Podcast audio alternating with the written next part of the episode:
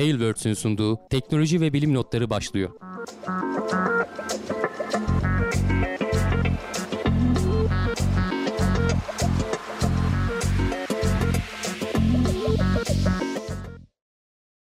Teknoloji ve bilim notlarına hoş geldiniz. Ben Hamdi Kellecioğlu. Karşımda Volkan Ekmen var. Her hafta olduğu gibi pek teknoloji ve bilim dünyasındaki gelişmelerle karşınızdayız. Nasılsın Volkan? İyiyim abi çok teşekkür ederim. Seni sorman. Sen nasılsın? Ben de iyiyim. Keyfim yerinde. Ee, bugün aşımı oldum. Bugün 700 800 bine yakın kişi aşı olmuş. Evet En rekor. Açıklanan rekor. Evet yani daha önce bir önceki gün 400 küsür binmiş. 464 binmiş. Ee, bu yarın öbür gün de artık şimdi SGK'lara da açtılar deniyor. Artık 40 Hı hı. yaş altı e, kayıtlı devlette çalışan herkes işçi memur e, gidip olabilecek anladığım kadarıyla. E, randevu alabilirsin tabii. Randevu sistemi şu an çökmüş falan diyorlar Evet evet. MRS biraz çökmüş durumda ama Hızlı alabilen gibi arkadaşlar var yazdılar bana da. Ben Evet, aldım evet. falan diyenler var. Ama açılır, çözülür. Açılır açılır evet. Ee, Yani Bakalım. panik Yarın da belki bir rekor 15 daha olabilir oldu? yani. Ne kadardır bekliyoruz? 15 aydır bekliyoruz. Sen 2 gün sonra daha olabilirsin. Hani ilk günden olmaya gerek yok. Ee, ama mesela büyük hastanelere falan gidersen ben mesela öyle yaptım. Pandemi hastanesi işte bu Sancaktepe'de kurulan benim oturduğum yere nispeten yakın. Ee, daha yakında hastaneler olmasına rağmen ben oradan aldım randevuyu. Bugün sabah erken saatlerde gidip sıra bile beklemeden çünkü çok hızlı yapıyorlar. Bir sürü oda var. Her geleni böyle altışarlı gruplar halinde alıyorlar. Ee, gerçekten de içeride o şey açılmış 6 tane enjektör hazır bekliyor.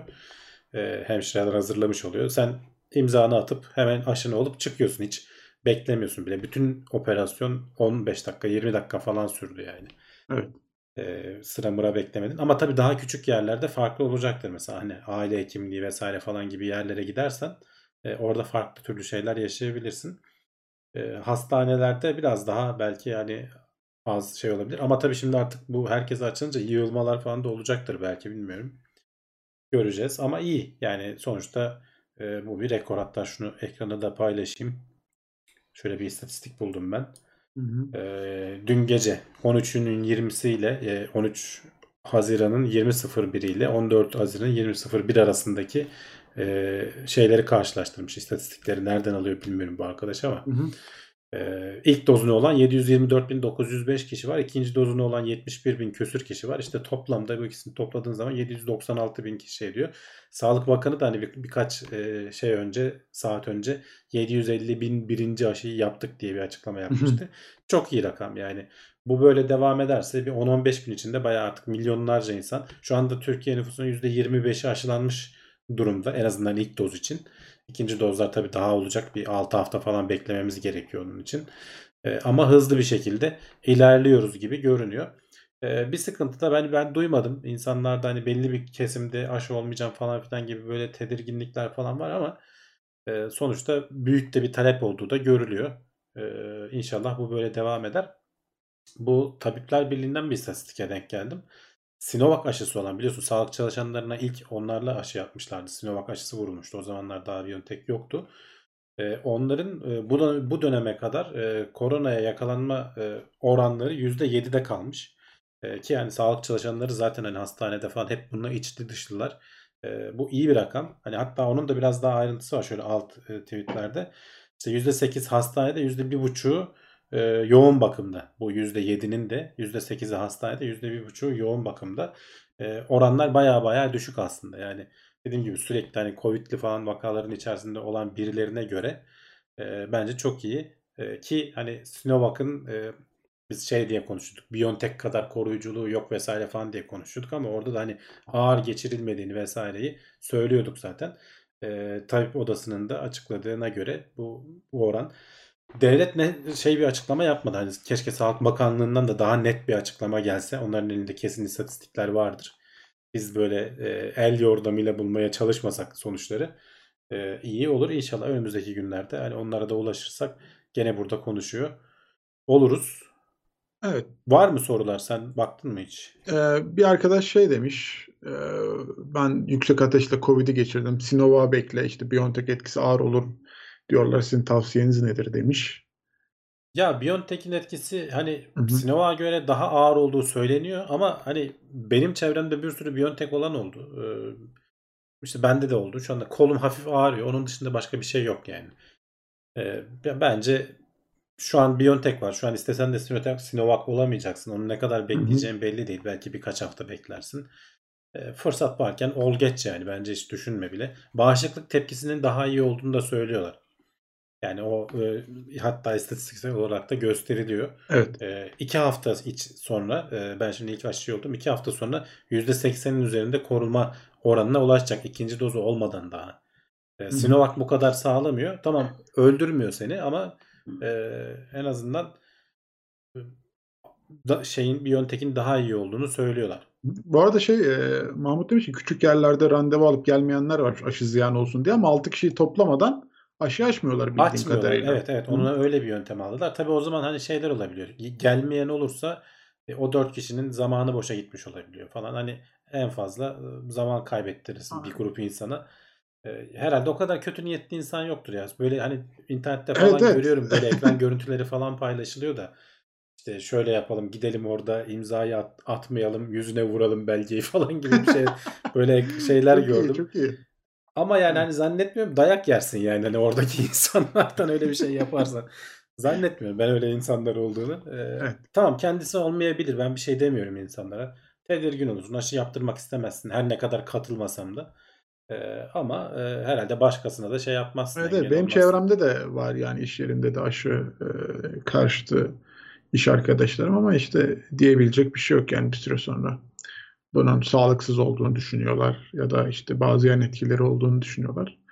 Yani orada e, biz her zaman diyoruz e, artıları eksilerinden daha fazla onun bilincinde olsak e, aslında yaptırmak en doğru çözüm diye düşünüyorum açıkçası. Bu arada e, aşıdan sonra hani e, alkol almayın falan gibi şeyler de söyleniyor. Bu, bu evet söylendi. E, duş almayın vesaire falan gibi hani genel normalde aşı aldıktan sonra o bölge mikrop kapmasın falan gibi şeyler de e, uyarılar da yapılıyor. E, bu alkolle ilgili e, Rusya'da falan da bir dönem hatırlarsan konuşmuştuk. E, alkol yasağı falan yapılmıştı aşılardan sonra. E, aşının etkisini düşürdüğü söyleniyor. E, o yüzden hani almamakta fayda var hani birkaç gün boyunca. Hatta e, ek, ekstra hani geçen haftalarda konuştuk. Güzel bir uyku çekersen onun etkisini arttırdığı vesaire falan gibi o yönde şeyler de var. Evet. E, bilgiler de var. Bu arada Çağrı Durmuş e, destek grubuna gelmiş. Ona da hoş geldin diyelim. Siz de e, TeknoSeyir'e e, bir şekilde katkı sağlamak istiyorsanız katıldan e, size uygun bir bütçeyle katılabilirsiniz. Ayrıca süper sticker ve süper chat de geldi. E, onları kullanarak da sorularınızı ön plana çıkarabilir ya da işte bir emoji gibi bir şey göndererek yine destekte bulunabilirsiniz. Onu da hatırlatmış olalım. E, istersen abi şöyle haberlere başlıyorum ben kısaca. İlk haberimiz e, ba- bazı insanlar ay- aylar sonra bile Covid-19 etkisinden kurtulamıyormuş.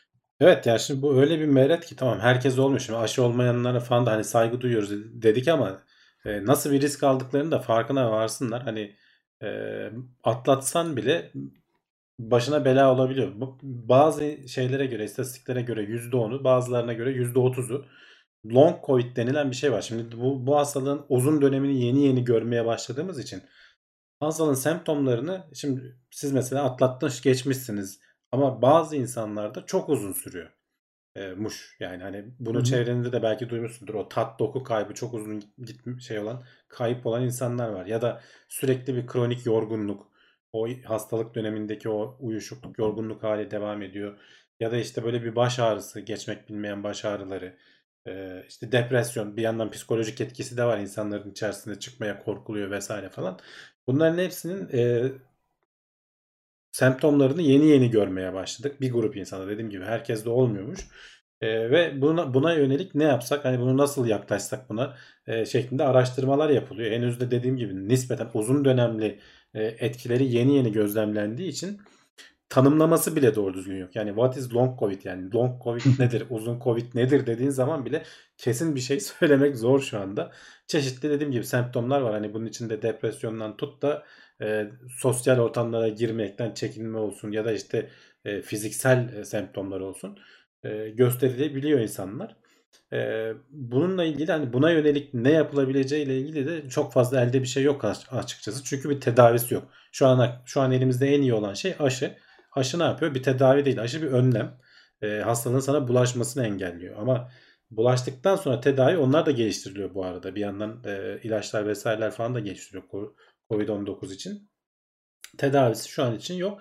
O yüzden hani aşılanma çok önemli. Bu riski almamak lazım. İşte kas ağrıları vesaire, uyku bozuklukları, işte brain fog dedikleri o böyle nasıl Türkçeleştirebiliriz? Hani e, kafanın dumanlı olması hissi e, tamamen e, bunlar devam eden işte çarpıntı, kalp çarpıntısı, nefes darlığı e, bu tarz şeyler çok çok uzun. Yani hastanın hatta burada şeyi söylüyor. Hastalarımızın 9 ay sonra 9. aydan sonra hastaların %50'si bu uzun dönemli Covid etkilerini gösterenler iyileşti diyor. Bunu da iyi bir şey olarak söylüyor ama bir %50'si de iyileşmemiş anlamına geliyor bu. Yani e, böyle riskler al- olma ihtimali var. E, ne bunu buna ne neden oluyor falan diye tabii ki hipotezler var, tahminler var. Bir tanesi şey mesela bağışıklık senin sisteminin, bağışıklık sisteminin yanlış yerlere saldırması neden oluyor olabilir. Hani Covid bunu bir tetikliyor. Ee, yanlış yerlere saldırmaya devam ediyor olabilir diyorlar. Veya işte vücudunda e, ölçülemeyen işte bir yerlerde sağda solda köşede kö- kenarda kuytuda kalmış virüs e, şeyleri rezervuarları olabilir diyorlar. Bu rezervuarlar ara ara bağışıklık sistemini tetikliyor. Bastırıldıktan sonra orada kalmaya devam ediyorlar ama sonra tekrar biraz e, serpilince tekrar tetikliyorlar. Böylece bu semptomlar sürekli tekrar ediyor olabilir diyorlar. Dediğim gibi hani e, kesin nedenini bilemiyoruz. Araştırmalar devam edecek. Dediğim gibi oranlar da farklı. Yani Dünya Sağlık Örgütü bu insanların %10'unda görülüyor demiş. Covid'e yakalanan insanların. İngiltere'de yapılan bir araştırma %30'unda diyor. Yani 10 ile 30 arası diyebiliriz. E, böyle bir durum var. E, nispeten yeni bir hastalık olduğu için hani her ne kadar 15 ay de, diyoruz bir yılı geçtik diyoruz ama hala da sonuçta uzun dönemli etkilerini yeni yeni göreceğiz artık. Daha da zaten birçok test gelir yani bununla alakalı araştırmalar, testler, Evet. yeni şeyler e, Ya gelecektir. işte şey, şu anda Hı mesela şeyler araştırılıyor. Az önce onu konuşuyorduk. Ee, aşılar nasıl olacak? İki doz eskiden bir doz olduk, ikinci olacak mıyız konuşuyorduk. Şimdi ikinci olduk, üçüncü lazım mı? Ee, veya üçüncü olacaksak hangi doz olması lazım? Üçüncü Hı hı. bittikten sonra mesela belki şey gelecek. Dördüncü, beşinci doz olacak mı? Az önce bir izleyicimiz söylüyordu. Aşıların da versiyon ikisi çıkacakmış diye. Evet olabilir çünkü bu mutantlara karşı aşıların içerisindeki o yapının da belki değiştirilmesi söz konusu olabilecek. Hı hı. Firmalar bunları sonuçta oldukları yerde durmuyor. Onlar da geliştirmeye devam ediyorlar. Bakalım hani biz de yaşayıp göreceğiz ama en azından bir miktar daha normalleşeceğiz gibi görünüyor. Şu aşılamalar biraz hızlanır Ee, ki hani bugünkü rakamdan bahsettik çok iyi diye.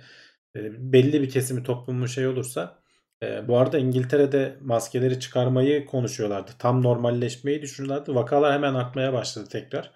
E, hayatını kaybedenlerin sayısı sıfırlanmıştı. Bir gün sıfır kişi öldü dediler. Şimdi tekrar 7, 8, 9 artmaya başladı.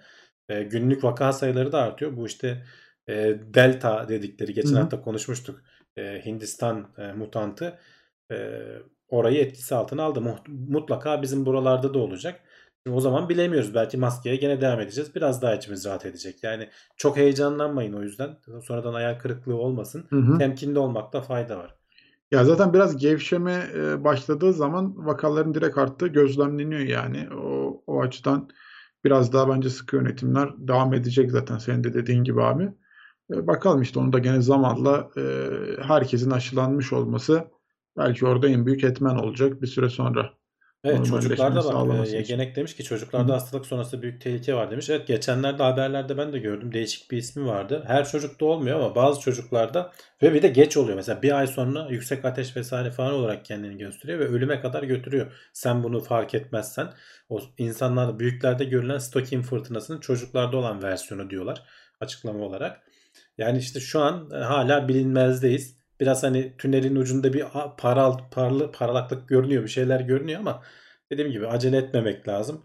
Ee, o yüzden hani ben e, sizin yerinizde olsam çevremde falan olanlara da hani olmak istemeyenlere de söylüyorum. Bu riski almaya değmez. Devlet beni çağırdığı anda ilk fırsatta gittim e, aşımı oldum. E, siz de size de onu tavsiye ederim. Evet tavsiyedir. Evet. Teknoseyir tavsiye ediyor. Aşı olun. Aynen. Evet. Peki şu anda dünyadaki e, bütün Covid-19 aşı, şey Covid-19 virüsünü bir yere toplasak ne kadar tutuyormuş abi kilosu? Evet, o yani Hı. kabaca bir hesap yapmışlar. Eee, ulan bu bütün dünyayı etkisi altına alan virüs ne kadar diye. Evet. Eee, SARS-CoV-2 biliyorsun COVID-19 virüsünün eee, karşılığı aslında Evet. SARS-CoV-2. COVID-19 hastalığın adı. Hastalığın adı evet doğru Eee, düzeltelim orayı da. bunu Hı hı. tabii ki hani istatistiksel olarak hani oturup da tek tek sayacak değilsin. Kabaca işte eee, şu an dünya üzerinde ne kadar hasta var ki o da değişiyor. Hani bir hastalığın hangi ne, hangi aralığı alacaksın mesela işte 1 milyonla 10 milyon arasında değişen hasta sayısı olmuş dünyada. İşte bir de şey de değişiyor. Hastanın vücudundaki virüs miktarı da değişiyor vesaire. Eee, ama hani işte hepsini böyle bir hesaba katarak işte 0.1 kilo ile 10 kilo arasında bir eee, değer olduğunu söylüyor. Dünya üzerindeki bütün eee, bu karmaşaya, bu sorunlara neden olan virüslerin hani en büyük rakamı alsam ben 10 kilo desem eee, 10 kiloluk bir şey eee, ki yani insanlığın kütlesini düşünürsen bütün insanların kütlesini hiçbir şey değil ama bütün sistemi çökertebiliyor. Eee, çok değişik bir istatistik olduğu için özellikle bu haberi aldım. Eee, hani bunu hesaplarlarken de tabii şeye bakıyorlar. Maymunlardaki işte dokulardan örnekler alıp oradaki virüslerin sayılarına falan bakmışlar. Sonra onu insanlara eee, karşılaştırarak, insanların dokularıyla vesaireyle karşılaştırarak böyle bir rakama ulaşmışlar. Bir tane virüsün ağırlığı da eee, bir femtogram deniyor. Yani 10 üzeri eksi 15 gram. Yani neredeyse yok gibi bir şey. Zaten virüsler Evet. çok küçük biliyorsun. Kendisi yok gibi ama etkisi bayağı büyük. Evet, evet. Yani bir yandan da şöyle bir şey var tabii hani o virüslerin de sonuçta bir konak olmadığı zaman, içinde yaşayacağı bir canlı olmadığı zaman yok olup gidiyorlar. Eee, işte o yüzden hani sürekli bunların yapısı değişiyor. Eee, hastalanan insan olmadığı sürece ki işte onda da az önce de dediğim gibi her insan aynı miktarda taşımıyor. Bazı insanların vücudunda çok daha fazla virüs oluyor.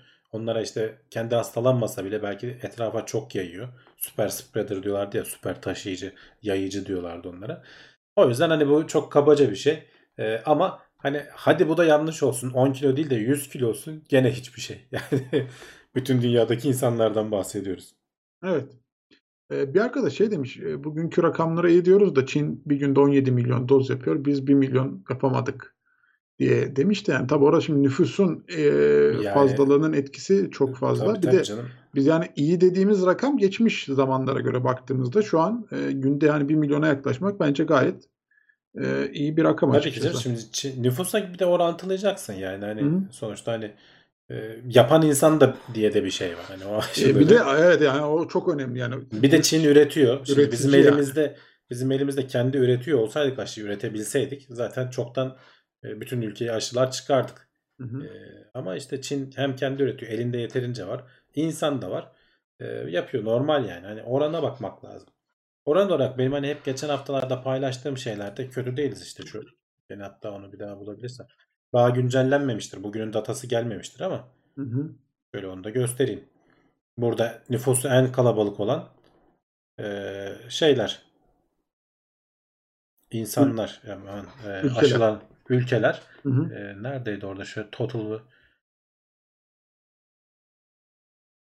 Tabii işte yapılan her 100 kişiye düşen aşı şeysi. Bu toplam doz tabii. Ha şuradaydı pardon. Tam tamamen iki dozunu da alan insan sayısı işte Türkiye, İngiltere, Amerika, Almanya, İtalya, Fransa'dan sonra Türkiye geliyor. Çin hala oran olarak oran olarak baktığınız zaman bizim gerimizde. Muhtemelen geçecek önümüzdeki günlerde bize ama biz de şimdi bu, burada biraz ilerlemiş olacağız. Tek doza bakarsan ha şöyle bak ikisini birden gösteriyor.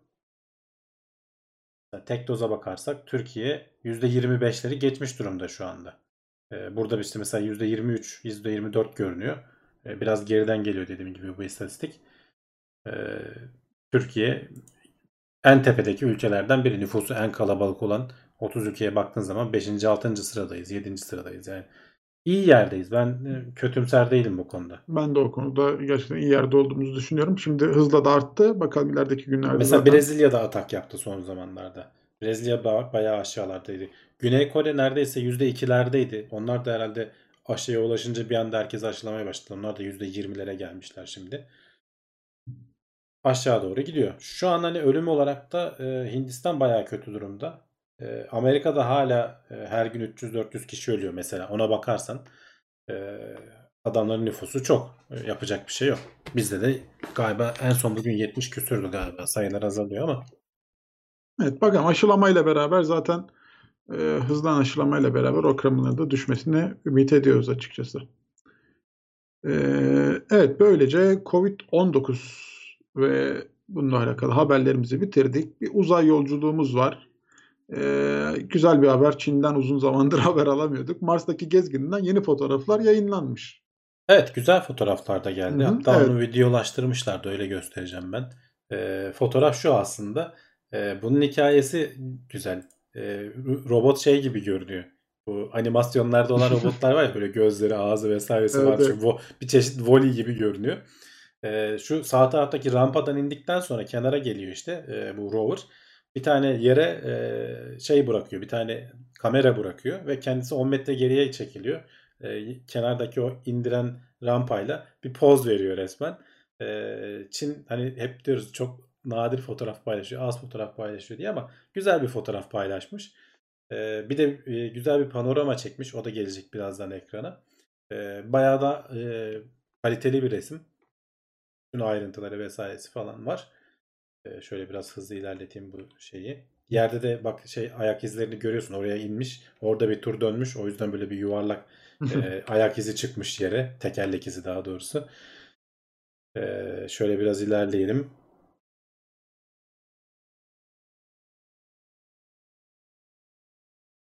Bayağı e, net ayrıntılı görüntüler. Panorama şeyi var. Kendi işte ısı kalkanı, paraşütü vesaire onların hepsini çekmiş. Panoramayı bulabilirsem onu göstereceğim. Biraz daha ilerideydi herhalde. Evet evet şu. Bayağı güzel yani etrafını e, şey boyunca. Çekmiş. Şurada bir video daha var.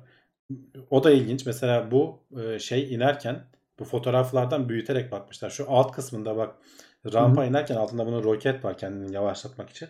Yeri bayağı oymuş. Krater yapmış yani burayı. E, biraz daha şöyle hatta görüntüyü netleştiriyorlar. E, o roket bayağı bayağı baksana biraz rengini açtıkları zaman kocaman çukur açmış alet altına yani. Bunun uzaydan görünüşü de var. Onu da göstereceğim birazdan. Amerika'nın uydusu çekmiş. Etrafını bayağı şey yapmış. karartmış şey. Yanında hemen. ha panorama buradaymış. Bu Yakmış. videodaymış. Uçsuz bucaksız bir çöl ya. Yani hani e, görüntüler bizi heyecanlandırıyor, heveslendiriyor ama bir yandan da bir şey yok. Taş toprak. E yani bir de artık gördük ya. Mars'ı yeterince gördük yani. Değil mi? Artık Mars hakkında görülebilecek çok böyle şey bir şey kalmadı. Artık şey bekliyoruz. Bir e, araç da uçurduk. Artık hani e, Yani fosil yapalım? bekliyoruz. Bundan Aynen. sonra heyecanlandıracak bizi Yani ya da biri gidip el sallayacak da bizi oradan belki o zaman yani. Vallahi her taraf taş toprak işte. Ama işte şu de- deneyler, testler, e, projeler e, gene onlar tabii ki her zaman olduğu gibi ilgi uyandırıyor. Şu şu fotoğraf. E, bu Amerika'nın çektiği de tam iniş yaparken işte etrafını ateşlemesiyle kenarlardan falan şey görünüyor. E, şu inen kısım, şu küçük üstteki Hı hı. kısım e, platform. Onun hemen yanındaki de şey diyorlar. e, rover diyorlar. Kendi fotoğrafını çektiği anda işte bu esnadan oradan da çekilmiş. Her yerden izleniyor. Yani hani oraya gittiler de e, gitmediler de numara yaptılar falan gibi bir şey yok. Artık ihtimal yok. Uydularla vesaireyle falan başka ülkeler birbirlerini herkes izliyor. Evet. E, Çin'den de böyle bir şey geldi. Evet ama bunun şey tabii bence güzel ayrıntılarından biri Çin'den geliyor oluşu. Yani NASA'dan falan hep böyle tur görüntüler Evet, görüyorduk, e, bakıyorduk. Çin biraz daha kapalı bir kutu içerisindeydi. E, bayağı güzel işlemişler, etmişler. E, İnşallah artar işte, Evet, evet, evet, tabii yani farklı yerlerden, farklı kaynaklardan bunları görmek sevindirici açıkçası. Biri gitse de yerleşti artık demiş ailesi. Kolay değil ya. O da Değil, daha değil, çok evet. var. evet, Çok çözülmesi gereken dert var. Biz böyle uzaktan robotlarla idare edeceğiz. süre kadar olduk demiş Mert. Aynen. Gezdirdi bizi sağ Aynen. olsun. Şimdi e, Inside'ın abi güneş panelleri biraz toz tutmuş. Sonra demişler ki ya biz bu tozu nasıl temizleriz, nasıl temizleriz? Üzerine biraz daha toz atalım demişler. Şimdi nasıl çalışıyor abi bu sistem? Evet resmen e, akla ziyan bir yöntemle. Yol, evet. Geçen bölümlerde konuştuğumuzu hatırlıyorum ben. Insight işte tozla kaplandı. Hatta burada da görüyorsun tozu. Ee, Mars'ın yüzeyi işte az önce gördük her taraf taş toprak. O toz işte hafif rüzgarlarla kalkıp aletin güneş panellerinin üzerlerine geliyor. Tamamen kapatıyor. Bir de işte elektrostatik etkiyle yapışıp da kalıyor. Öyle temizlemesi de kolay değil. Bayağı bir böyle o dust devil dedikleri o denen hortumların tam panelin üzerine denk gelip kuvvetli bir şekilde süpürmesini bekliyorlar hala. E, ama denk gelmedi mi de gelmiyor. O biraz e, şey gibi piyango gibi bir şey. E, ama bir yandan da tabii şeyi fark etmişler. E, şöyle bir şey fark etmişler. Şurada onun güzel bir görüntüsü var. E, onu bulabilirsem onu bulayım. Heh. Şimdi geçenlerde gene konuşmuştuk. E, bu Insight'ın e, hemen yanında şey var. Sismograf var bir tane. Onu görüyorsun. Üstünde kapağı var. Rüzgardan etkilenmesin diye. O sismografın e, çok hassas bir ölçüm var. O sismografın şeyini ölçüyorlar. Daha doğrusu e, kablosunu toprağa gömmeye çalışıyorlardı. Ki o toprakta hani o kablo bile titreşmesin ki onu almayalım diye. Kabloyu gömerken e, şeyi fark etmişler. Bak şu anda ekranda görülüyor. E, toprak aslında toprağı şeyin üzerine atmıyor. Toprağı şeyin önündeki e, kabloya atıyor. Rüzgarla o toprak gidip e, o kubbenin üzerine çarpıp oradaki tozları temizliyor. Aa diyorlar biz acaba bunu e, güneş panelleri içinde kullanabilir miyiz? Madem böyle bir etki var. Çünkü rüzgar o yapışmış şeyi e, oradan çıkarıp alacak güçte değil ama rüzgarla hızlanmış bir kum tanesi onu çarpıp oradaki tozu uçurabiliyormuş. E, buradan onu görüyorlar. Acaba bunu yapabilir miyiz diyorlar. Şurada onun da videosu var. Çok bir şey belli olmuyor gerçi ama hani yaptıkları şey o aslında. E, tam güneş panelinin üzerine tabii toprağa atmıyor. Güneş panelinin kenarına doğru atıyor. Bak şu sol tarafta güneş paneli var. Sağ tarafta kendi gövdesi var. Oraya doğru atıyor. Rüzgara da denk getirmen lazım tabii. Rüzgar güneş paneline doğru üfleyecek. Oradan fırlayan şeyler e, ne denir? Toz toprak parçaları yüzeydeki pa- şeyleri e, tozları kaldırıyormuş. Daha bunu döker dökmez diyorlar. %5 oranında e, güneş panelinden aldığımız enerji miktarı arttı diyorlar. E, bunu önümüzdeki günlerde daha çok deneyip 30 wattmış yani bak saatte 30 watt e, daha fazla enerji alabilecek seviyeye gelmişler. Hı hı. Ya çok akla ziyan bir şey. İnsanın aklına hiç. Evet evet. Ama işte Mars'a araç gönderdiğin zaman böyle e, sinekten yağ çıkarırcasına en ince ayrıntısına kadar şey yapıyorsun. E, bunu da yapmalarının sebebi aslında hani kullanamıyorlar şu anda. Enerjisini korumak zorunda olduğu için e, şey yapmak zorunda. Çoğu aleti kapattılar. E, bilim şeyleri ilerlemiyor. Yani ne denir? Yapılacak olan bilimsel görevler ilerlemiyor. Onu beklemek yerine böyle bir yöntem deneyelim demişler. Evet üzeri biraz daha topraklanıyor belki ama e, önemli olan güneş panelleri. Hani şu kısmın toprak olması önemli değil aslında çok Evet fazla. evet. E, bakalım hani belki yeni haberler gelirse buradan böyle akla ziyan Ee, ama işte yani o ufacık enerji e, verimliliği bile ne kadar önemli öyle bir ortamda. Tabii tabii. Yani Ee, bir de yani %5. hani şeyi soran arkadaşlar oluyor. Hani niye şey yok işte fan yok ne bileyim bir onu süpürecek bir mekanizma yok. İşte o tarz bir şey. Yani o hareketler parça onlar da onun için. Hareketler parça daha fazla risk ve ağırlık getiriyor. Ağırlık getiriyor aynen Ha, risk getiriyor. Yani evet. bunu almak istemiyorlar. İşte biraz şeye bırakıyorlar. Hani biz gerekirse bekleriz. İşte 2-3 ay boyunca bekleriz. Güneşe yaklaştığı zaman e, performansı artıyor sonuçta. Evet. E, güneş panellerinin. E, ya da işte şansımıza bir o rüzgar e, şeysi gelir. Fırtınası gelir ki sürekli olan şeyler. Geçen hafta hatırlarsın o e, Ingenuity uçarken arkasında e, giden 4 tane 5 tane o Dust Devil dedikleri şeyler oluyordu. O Evet evet geçiyor yani zaten onlar oralardan. geçiyor. Denk gelmedi ama bir türlü. Yani gelmedi mi de gelmez. Yapacak Tabii bir şey tabii. yok. Gelirse şansına. Mesela geçmişte olduğu için ona güveniyorlar biraz da. Çünkü Opportunity de geçmişte çok zor zamanlardan geçmişti. Ee, ama şans eseri bir tanesi denk geldi. Bütün üzerindeki tozu toprağı temizledi. Görev süresi uzadı ya. görev süresi uzadı aynen. Yani bayağı bir görev süresi uzadı. Hani buna da hiç düşmek istemiyorsan işte şu an Curiosity'de ve Perseverance'de olduğu gibi radyocu toplu e, reaktörlü şey gönderiyorsun yani oraya. E, güneşle falan uğraşmıyorsun. O Evet evet. ha- harıl harıl çalışıyor o zaman orada. Ama bu arada mesela yani e, Mars'ta bayağı bir rover oldu aslında. Bir rover yıkama açsak iyi para eder mi? Ner- neredeyse eder evet. Rover yıkama açsa- Girişimcilik ruhum kabardı. Bir rover yıkama açsak Va- aslında. varsa evet bu araç yıkama işinden anlayan izleyiciler arasında Evet, bir sonraki yatırımı düşünsünler. evet. Ahmet Ay TeknoSeyir Plus grubuna gelmiş. Katıldan teşekkür ederiz kendisine desteği için. Ee, bir son yorumlara da bakalım. Ee, RS demiş ki bilimselliği bu kadar kaliteli bir program hiç görmedim ülkemizde. Teşekkür açıklayınca ediyorum. bağış yapmayı çözemedim. Saygılar, sevgiler demiş. Orada yani katıl seçeneğinde çıkıyor aslında ama nasıl yardımcı olabiliriz bilemedim. Arkadaşlar yardımcı olur diyelim. Yani aslında herhangi bir YouTube kanalının katılmasından farklı değil ama Değil. bulunduğu hani ülkeye göre falan Evet, belki evet. değişiyordur. Cep telefonundan falan izliyorsa bazılarında çıkmıyor falan diyorlardı bir ara. Ee, öyle bir şey olabilir.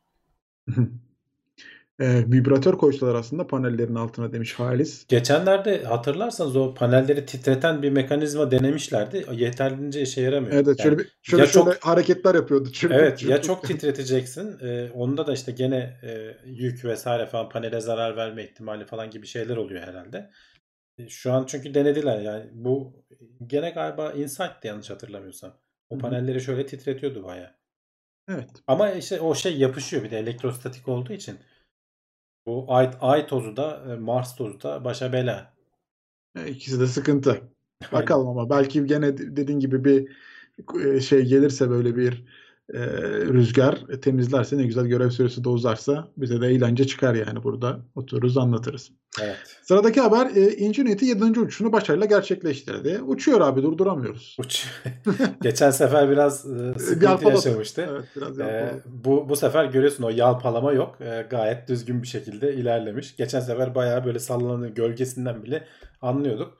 Ee, hani normalde bunu almazdım yani ama işte geçen sefer bu başından bir şey geçince herhalde düzelttiler o hatayı ki e, şu anda e, sorunsuz bir şekilde gene e, ineceği yeri bilmeden e, uydulardan bakarak boş bir yeri bulup gidip inmiş oraya. E, normalde kendisi bir gidip bir görüp ondan sonra eski yerine geliyor bir sonraki uçuşta oraya iniyor. Bu ikinci sefer e, böyle biraz körlemesini e, kabaca böyle boş ama gene iyi bir yeri bulmuş yani. Hani çok taş toprak olmayan bir yeri bulmuş. E, 60 küsür saniye sürüyor. 106 metrelik falan bir şey. E, uçuş gerçekleştiriyor. E, bakalım hani Başka da Perseverance da ayrıntı bu arada zaten uçuyor. Başka yani. bir ayrıntı yok. Hani. Perseverance da artık kendi işine bakmaya başladı. Artık bilimsel kısım başladı Perseverance'da. Ee, 11 Haziran itibariyle mi? Ee, 9 Haziran itibariyle mi? Yani Toplamalar o kendi artık bilimsel görevlerine başladı. Artık hani sağa sola bakın şu ana kadar e, Ingenuity'nin e, işte çalışmasını falan izleyeceklerdi. Mayıs ayını ona ayırmışlardı. Haziran itibariyle Perseverance da bir yandan bilimsel kendi oraya gitme sebebi olan bilimsel görevlerine başladı.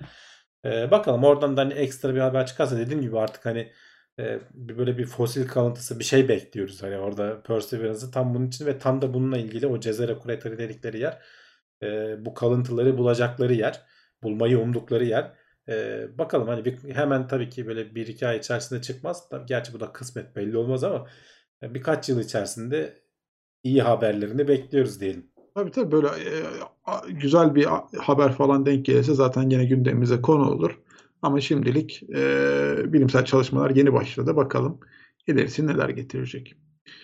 Şimdi e, Blue Origin bir sonraki uçuşunda yolcular arasında Jeff Bezos da olacak. Bunu geçen hafta konuşmadık mı ya? Ben yanlış mı hatırlıyorum acaba? Geçen hafta galiba haber olarak almadık, Almadık da ama gö- e, gündeme girdi yani. bir şekilde tam o sırada mı açıklandı bilmiyorum. Olabilir, E, olabilir. Jeff Bezos e, şeyi söyledik. Blue Origin'in insanlı uçuşunu yapacağını söyledik. Hı hı. Ama Jeff Bezos olacak mı olmayacak mı belli değildi. Olacağını açıkladılar hani belli diye. Hatta kardeşiyle Evet, birlikte onun da bir oradaydı. video çekmiş işte. E, kardeşim seni de götüreceğim falan diye böyle. E, girsinler baksınlar bu haberde var. Aile E, bağlarını Instagram güçlendirmiş. videosu aynen. Bir, yanlarında bir kişi daha olacak galiba. Dört kişi uçacaklar sanırım. E, bir, bir tane e, bileti de e, şeye çıkardılar. Açık arttırmaya çıkardılar. Geçen hafta onu konuştuk. Açık arttırmaya çıkaracaklar diye. E, hatta önden işte talep toplayacaklardı. İşte o talep e, sonra onlar arasında o kapalı zarf usulünden sonra bir sonraki adımda şey yapacaklardı. Oradan uygun olan adayları bayağı bildiğin açık arttırma. Onu da ekranda şeyde yayınladılar. internette yayınladılar. Bayağı adam satıyorum satıyorum sattım şeklinde. E, 3 milyondan açıldı açık arttırma. 28 milyon dolara kadar çıktı. Ki yani 10, da, 10 dakika sürecek bir uçuştan bahsediyoruz. Evet uzayın e, sınırını geçiyorsun. E, uzaya çıkmış oluyorsun ama çok uzun sürecek bir şey değil. E, tabii bir yandan da hani Jeff Bezos da e, bunu yapmak falan hani bir e, şey e, belki hani tarihe adını yazdırabileceğin şeylerden biri. Orada ilginç şeyler konuştu. Şimdi Jeff Bezos dünyanın en zengin insanı şu anda. bir süre e, uzaya çıktığı anda Elon Musk dünyanın en zengin Oo insanı çok iyi. olacak. Çok iyi ayrıntı. Jeff, çok iyi ayrıntı değil mi? Evet, Jeff evet. Bezos 10 dakikalığına Elon Musk dünyanın en zengin insanı olma ayrıntısına kavuşacak. Yani ayrıcalığına kavuşacak diyelim. Bunun geyikleri yapılıyor şu anda. Ee, 20 Temmuz'du galiba yanlış hatırlamıyorsam Blue Origin'in fırlatılışı. Ee, tabii o zamanlar daha çok konuşuruz. Şöyle yapacak, böyle yapacak. Canlı yayın falan da belki e, konuşuruz, izleriz sonrasında. Ama bir yandan da hatırlarsan Virgin Galactic vardı Evet, geçen ona da bir haftalarda. selam çakmış zaten. Virgin Galactic rol çalıyor. Evet evet. Çünkü önümüzdeki aylarda şey yapacağız demişlerdi. Ee, insanlı uçuş yapacağız demişlerdi. Hatta muhtemelen Richard Branson işte onların yöneticisi gene zengin abilerimizden biri işte. Ee, yolcular arasında olacak demişlerdi. Onu öne çekmişler. 4 Temmuz falan civarı o ara tam kesin tarih belli değil. Ee, 10 Temmuz falan da olabilir. Ee, hafta önce falan diyorlar hani kabaca. Ee, şeyden e, Blue Origin'in fırlatılışından iki hafta önce belki Richard Branson kendi aracıyla uzaya giden hani milyoner olacak diyebiliriz. Biraz rol çalma gibi oldu ama e, sonuçta rekabet bu. Kızışıyor yani. Hani konuştuk artık uzay turizmi başlayacak diye. Çünkü bu iki firma aslında birbirlerine rakipler. SpaceX de mesela kabaca bunlara rakip ama SpaceX ayrı bir kulvarda. O çok daha uzaklara, çok daha büyük araçlarla götürüyor bunlar. Yörünge altı dediğimiz bu iki araçta hem Virgin Galactic hem e, bu e, Blue Origin'in uzay aracı yörüngeye çıkamıyorlar. Bunlar uzaya çıkıp geri dünyaya düşüyorlar. Evet. Ee, bir tanesi uçak yapısında güzel bir şekilde şeye iniyor. Uçakla çıkıp belli bir yerden sonra roketini ateşleyip uzaya gidiyor. Sonra geri geliyor. Bir tanesi de roket yapısında e, 10 dakikalık falan işte sana biraz yer çekimsizliği falan tattırıyor. Büyük büyük camları var o Blue Origin'in o tepedeki şeyde. Tamamen turizm amaçlı aslında. Şu anda tabii 28 milyon dolar. Yarın bir gün bunlar ucuzlayacak. İnşallah çok yaşlanmadan günün birinde bizim de gidebileceğimiz seviyelere iner. Yani isteriz açıkçası. E, bakalım yine o fiyatlar da tabii bence ucuzlayacağı rakamlar da sanki bizim ulaşamayacağımız rakamlar olacak gibi geliyor ama görmeyiz herhalde. Belki bizim çocuklarımız görürse diye tahmin ediyorum. Bilemiyorum. Bakmak Evet. lazım. E, bilet parasını devletten aldı. 4000 dolar yoksulluk maaşıyla mı almış demiş Eyüp. Jeff Bezos'un öyle bir evet Öyle bir şey mi varmış bilmiyorum. Evet evet biraz şeyi var. SpaceX devlet destekli demiş ama e, Blue Origin de devlet destekli ona bakarsan. Yani Amerika'da sonuçta sen devletten ihale alıyorsun. Onu da bedava vermiyorlar. ISS'e kargo taşıyabilen, şu anda insan taşıyabilen başka Amerikan aracı yok. İşte Boeing'e daha da fazla destek verdiler. Yapamadı adamlar. Yani e, Boeing'in aracı hala gidemedi. Daha bekliyoruz. Demo görevini yani. Hani insanlığı bırak. E, işte Starship gibi bir şeyle uğraşıyor SpaceX. Daha o aşamaya gelen yani dikey indirmeyi başardılar o boyuttaki bir aracı. O aşamaya gelen başka araç şey yok. E, firma yok şu anda. Evet. E, Ama SpaceX yüzden biraz daha avantajlı. Yani o kendi kendini fonlayabiliyor şu an açıkçası. Hani o açıdan başka kendi kendini yani şöyle fonluyor. O da yatırım alıyor sürekli dışarıdan. Devletten de işte ihaleler alıyor. Yani bu iş böyle döner zaten. Hani Hı. o şu an bildiğimiz o başka firmalar Boeing'di, Lockheed Martin'di onlar da devletten almıyorlar mı ihaleyi savunma sanayinde vesaire tabii falan. tabii. Tabii. E, Ona yapacak bir şey yok. Öyle olacak tabii. Hı hı. Evet, e, bizden bir haber. Karapınar Enerji Santrali'nin birinci fazı tamamlandı. Evet bizden bir haber, iyi bir haber. Hani yenilenebilir kaynaklar açısından e, bu Konya'da e, biz muhtemelen konuşmuştuk şu anda tam ayrıntısını hatırlayamıyorum ama sonuçta çok büyük bir güneş Evet, daha e, önce konuştuk. santrali olacak. Hani tam olarak kurulduğunda şu anda %25'lik ilk etap tamamlandı. Şöyle bir hatta videosu da var onu da göstereyim. Gene devasa bir şey bu tamamlanan kısım bile 700 bin panelden bahsediyorlar ki bunun panelleri için e, fabrika kurulmuş zaten. Hani organize e, şey diyorlar güneş paneli bölgesi hani sanayi bölgesi gibi sırf buraya üretim yapıyor. Tabii bu bittikten sonra yurt dışına falan da satacak veya belki başka yerlere de satacak. Çölün ortasındaki görüyorsun hani Mars'tan da çok farklı değil. Biraz arkada yeşillik falan görüyoruz aslında. Ee, çölün ortasına şeyin e, Konya'nın ortasına e, tam da hani güneş panellerini dizmişler. E, şu anda 270 megawatt e, elektrik üretecek. Toplamda 1000 megawata falan ulaşması bekleniyor. E, 2022'nin sonuna yetişecek diyorlar. E, bakalım yani hani bu sonuçta iyi bir şey. E, dediğim gibi 700 bin panel e, tamamlandığında e, Avrupa'nın birinci dünyada da beşinci galiba büyük e, güneş tarlası olacak diyorlar. Evet. Ee, yani bayağı büyük bir proje. E, Bunların devamı gelmesini umuyoruz. Hani bunlar sonuçta e, tamamlandığında her yıl e, şey sağlayacak diyorlar. E, yıllık 400 milyon dolar e, ülke dışına paranın çıkmasını engelleyecek. İşte nasıl engelleyecek? Dışarıdan kömür almayacaksın, petrol almayacaksın, doğalgaz almayacaksın. Sonuçta elektrik biz çok büyük oranda doğalgazla üretiyoruz. Ee, kömür yakıyoruz. Kendi kömürümüz olmuyor. Bazen yurt dışından getiriyoruz vesaire falan. Bunların oranı azaldıkça işte rüzgarın katkısıyla vesaireyle falan hem çevre dostu e, nispeten e, diğerlerine göre İnşallah artar. Ee, Avrupa'da fena bir yerde değiliz. Ee, en iyilerinden değiliz ama gene orada da aşı gibi durumumuz.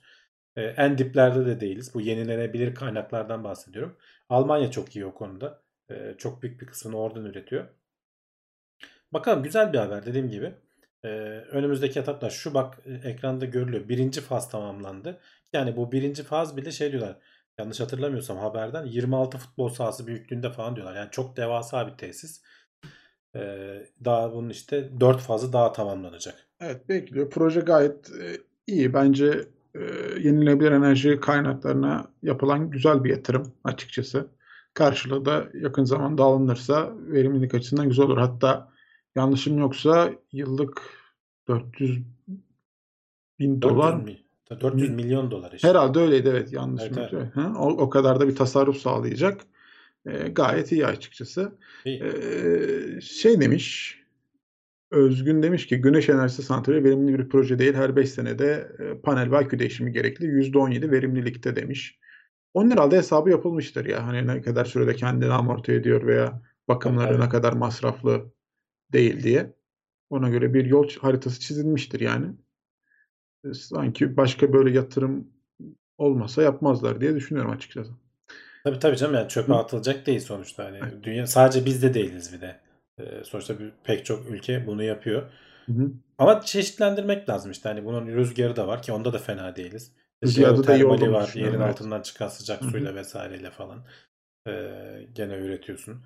Belki hani dalga kullanılıyor pek çok ülkede. Bizim gerçi kıyılarımızda hani belki o kadar rüzgar e, şeyi yoktur. E, onlar kullanılmıyor pek benim bildiğim kadarıyla Hı hı. e, Türkiye'de. E, ama çeşitlendirmek lazım. Bu hani demek değil ki diğer santraller olmasın. Mü- mümkün mertebe azaltacaksın. E, bunlar çünkü yenilenebilir kaynakların şey riski oluyor. Sa- stabil veremiyorlar. Hani hava bulutlu gidiyor e, bir hafta iki hafta. Verimliliğin bir anda düşüyor. İşte rüzgar esmiyor. Verimliliğin bir anda düşüyor. Yağmur yağmıyor. Hidroelektrik santrallerden üretemez hale geliyorsun. O yüzden bunları mutlaka daha stabil olan işte diğer santrallerle ki nükleer santral hani onlar arasında en nispeten çevre açısından temiz olanı ve stabil olanı onlarla desteklenmesi gerekiyor. Hani bu komple bir şey. Tek başına olacak bir şey değil. Ama tabii ki yenilenebilirlerin oranı ne kadar artarsa o kadar iyi. Denizhan demiş ki yaptık mı en büyüğünü yapıyoruz. Yok canım. Ama yani bu da büyükler arasında. Büyüklerden biri tamam. Evet. Yaptık mı en büyüğü diye bir şey yok canım. Daha küçükleri de var. Bize haber olmuyor belki yani en fazla. Başka çünkü güneş şeyleri var. Bizim izleyicilerimiz arasından da vardı hatta. Güneş paneli şey santrali işletip de e, yazanlar geçmişte ben hatırlıyorum yorumlarda falan. Mehmet Aybars İşken bize bir emoji atmış. 9,5 TL değerinde. Gözlerinde de para var. Teşekkür Gözlerinde ederiz. para var. evet. Teşekkürler. Evet. e, bizim bir nükleer vardı demiş bu arada. Her, Devam ediyor Devam çalışmalar. ediyor ya. Yani Temeli falan. Bir, bir değil iki var. Üçüncünün de yeri belli galiba. Hı hı. İkinciye başladık mı ya onu hatırlamıyorum. Sinop'ta olana. Onu ben de bilemedim şimdi. Söylesek yalan olur. Evet. Hmm, Şimdi bence ilginç bir haber. Her şehrin kendine göre mikrobiyomu var.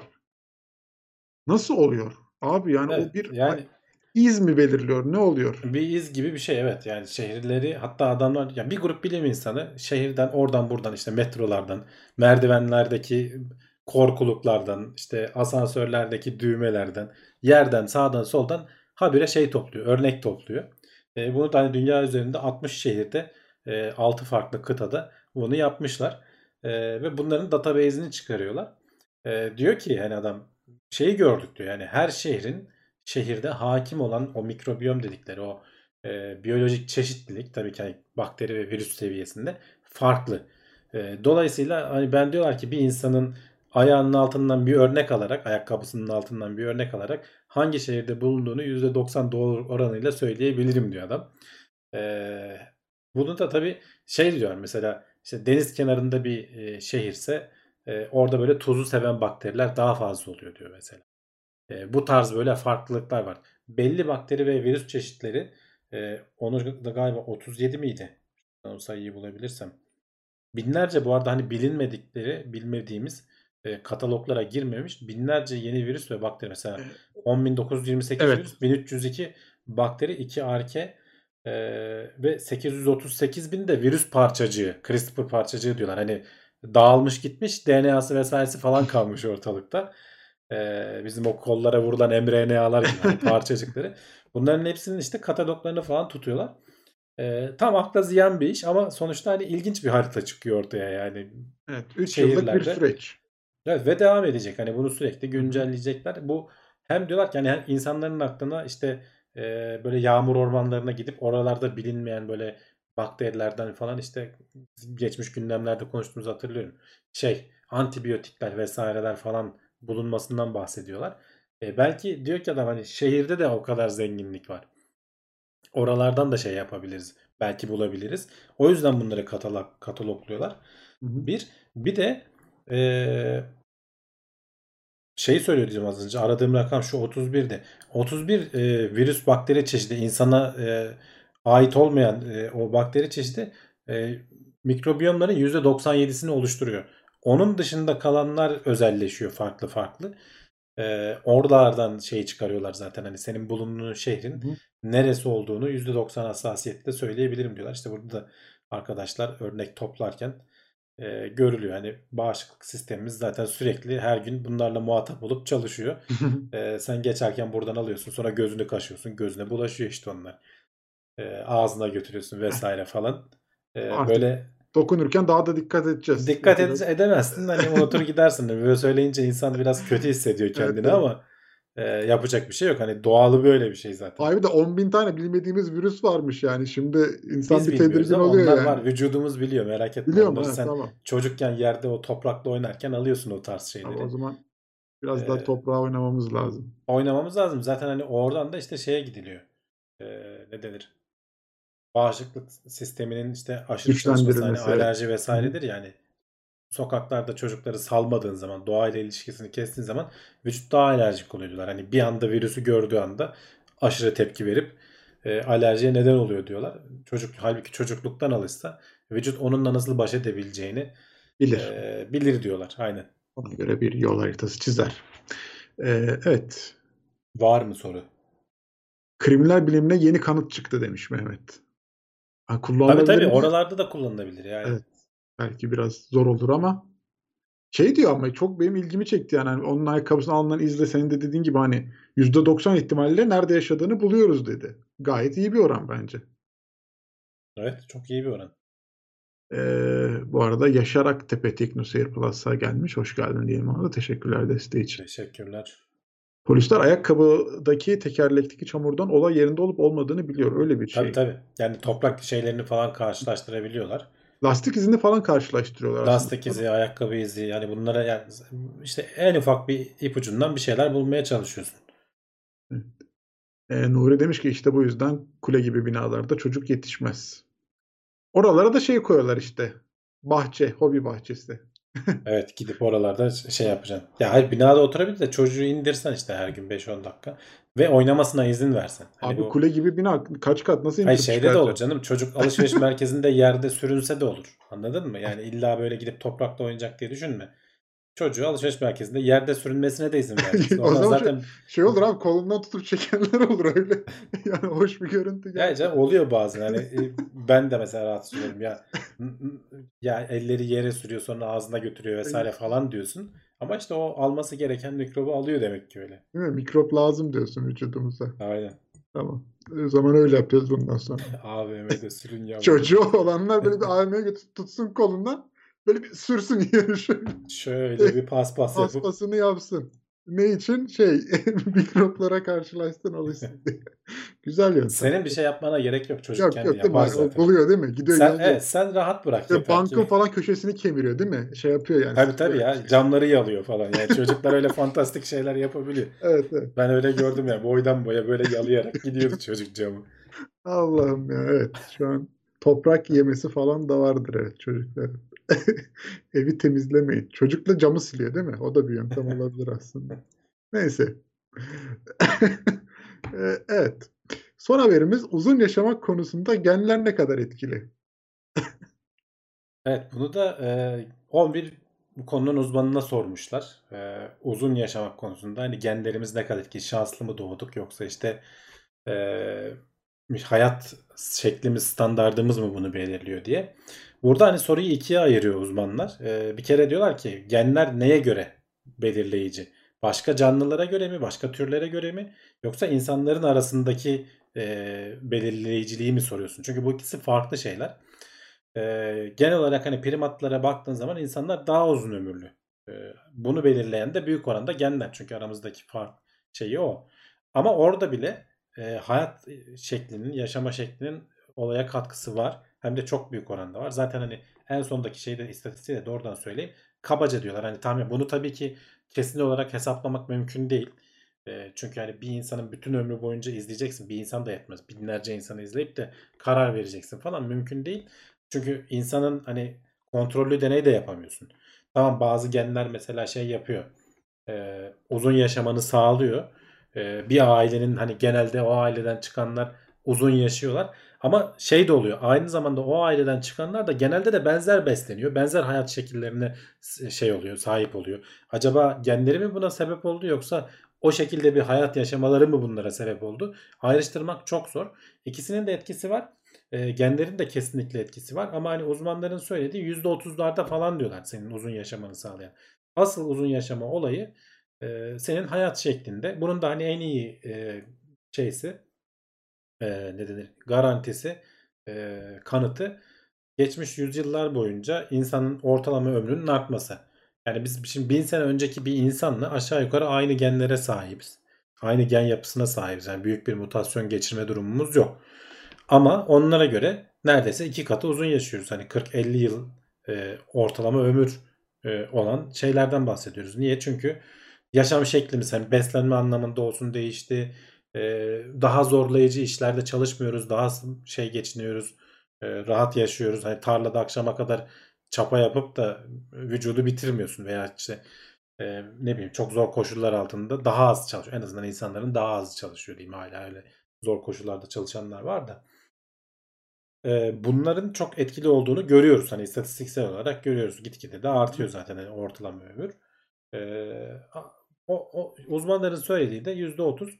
E, onun geri kalanı e, senin yaşam şeklin. İşte nasıl beslendin? Yeterince spor yaptın mı? E, bildiğimiz şeyler aslında. Hani farklı bir şey de değil.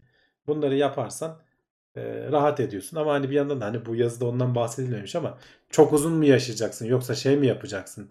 Sağlıklı mı yaşayacaksın özellikle yaşlandığın esnada? Önemli olan o değil mi? Yani evet ama ben, uzun yaşamak konusunda benim bildiğim bir şey var. Bence işe de yarıyor. Para ömrü uzatıyor abi. Yani ben o felsefe. E tabii çünkü bakım yani işte kendine Evet, evet. bakabiliyorsun. Hastanelerde daha iyi, iyi tedavi görebiliyorsun. Daha iyi beslenebiliyorsun. Vücudunu daha az yoruyorsun. En azından yormak derken hani spor yaparak gerektiği kadar yoruyorsun. Ama çalışarak gebertmiyorsun kendini yani Evet, öyle evet. söyleyeyim yani. Canını çıkarmıyorsun. Çünkü o bir denge yani. Çok aşırı spor yaparsan da e, vücut gidiyor. Hiç yapmazsan da vücut gidiyor. Onun böyle güzel tatlı bir noktasını bulup işte onu da söyledikleri haftada 150 dakika orta şiddette egzersiz diyorlar hani. Bunu yap zaten yeterli diyorlar sana. E, o da her gün yarım saat yürümeye falan denk geliyor işte kabaca. Evet. Erol'le mücadele demiş ki son iki haberi birleştireyim. İspanya'da eve ayakkabıyla giriyorlar. Çocuklar mikrop bakteri ne varsa büyüyor. İspanya dünyanın en uzun yaşam süresi olan 5. ülkesi. Cidden Evet hani evet yani e, çocuğu işte bahçeye besle- çıkarmak daha şey ama ya ev ayakkabıyla girmekten Evet, çocuk bilemedim. zaten evet yerleri dediğim gibi yani yerleri yalar yer yutar zaten Evet. kendini şey yapar. Evet, evet. Bir de hani o ayakkabıyla eve bilmiyorum ya bizim kültürümüze belki çok Kültür ters meselesi ya Evet. tamamen alışma meselesi. Hı hı. Yani ona o- orada da olsan ona alışıp gidecektin yani tamamen. Ee, Mehmet de demiş zaten ayakkabıyla sokmam eve kimseye demiş. Ee, Mert savaşlar büyük ölçüde azaldı demiş. O da var tabii ortalama ömrü o da çok etki yapıyor. Yani savaşları düşünürsen düşünsene e, şeyde Birinci Dünya Savaşı, İkinci Dünya Savaşı o araya denk geldiysen milyon milyon insan ölmüş zaten yani. E, bunlar ortalama ömrü ve bunlar da hani genç insanlar nispeten e, ortalama ömrü direkt düşürüyor.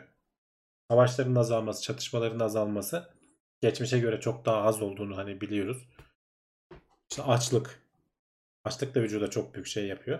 Yük Ee, bindiriyor. Yük bindiriyor ama şu anda da hani aşırı kilo da yük bindiriyor. O yüzden mesela hani bu intermittent fasting dedikleri hani böyle aralıklı oruç tutma vesaire falan bunlar mesela sağlığa faydalı. Çünkü vücudunun biraz ne denir şeye ihtiyacı var.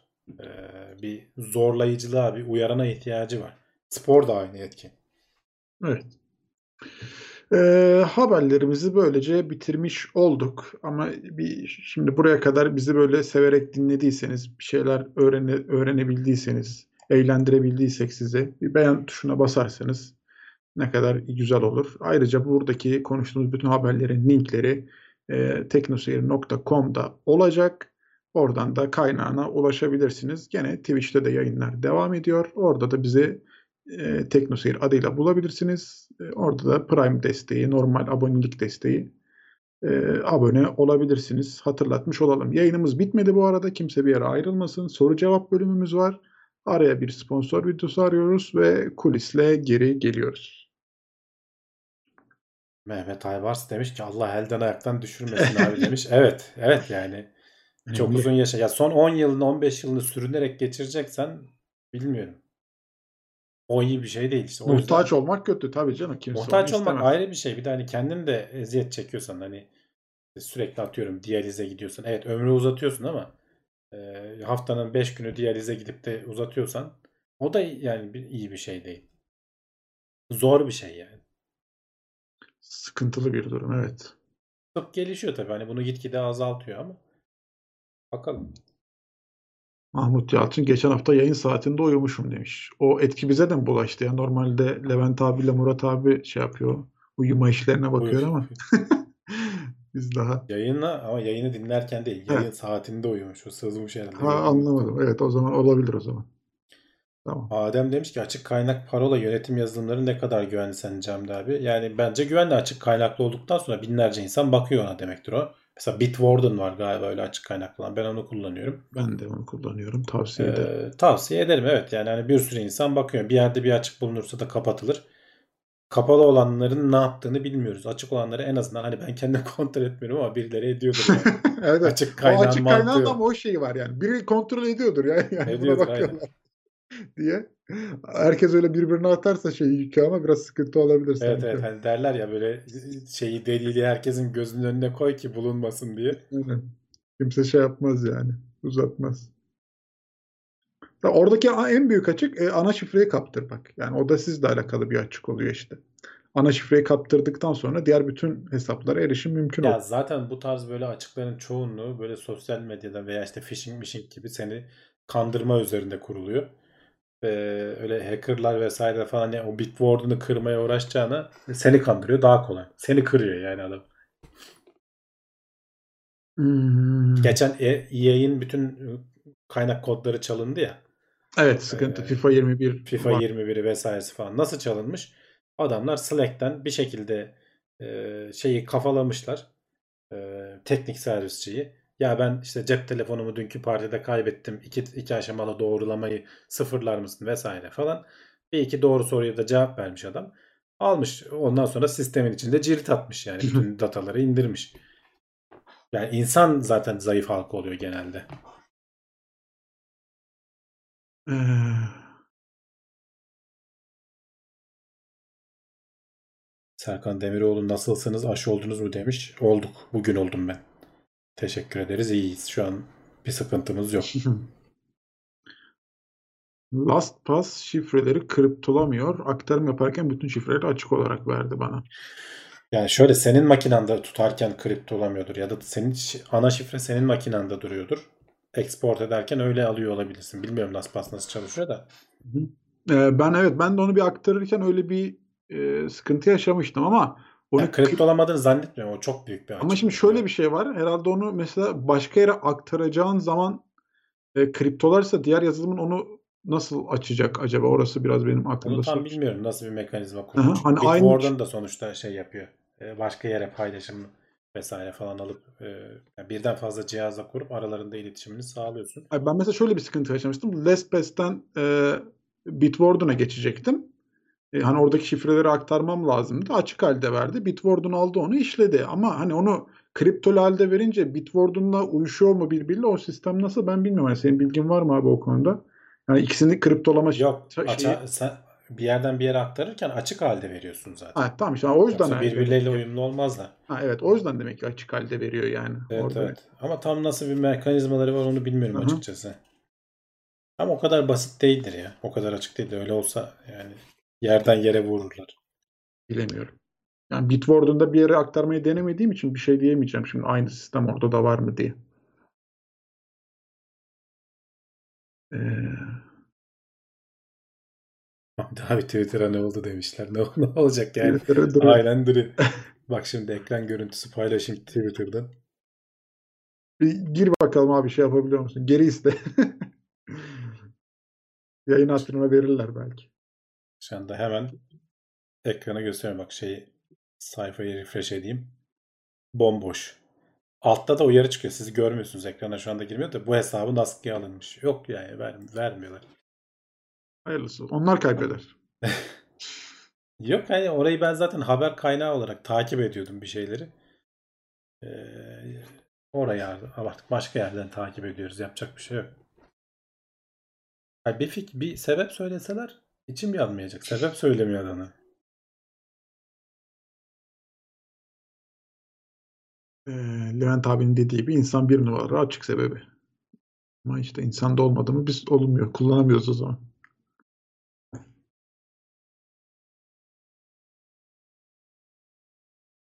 Hmm. Var mı arkadaşlar sorular bir şeyler? Ha, bu arada ANJ e, 10 TL'lik bir destekte bulunmuş. Teşekkür ederim. Unutmayalım. Teşekkürler. Brave Windows aktive oldu mu demiş. Oldu oldu. Bayağı da geyiği döndü bunun. Herkes yani artık. Yok Bluetooth çekmiyor. Bunu Annemin açısı bozuk mu falan diye.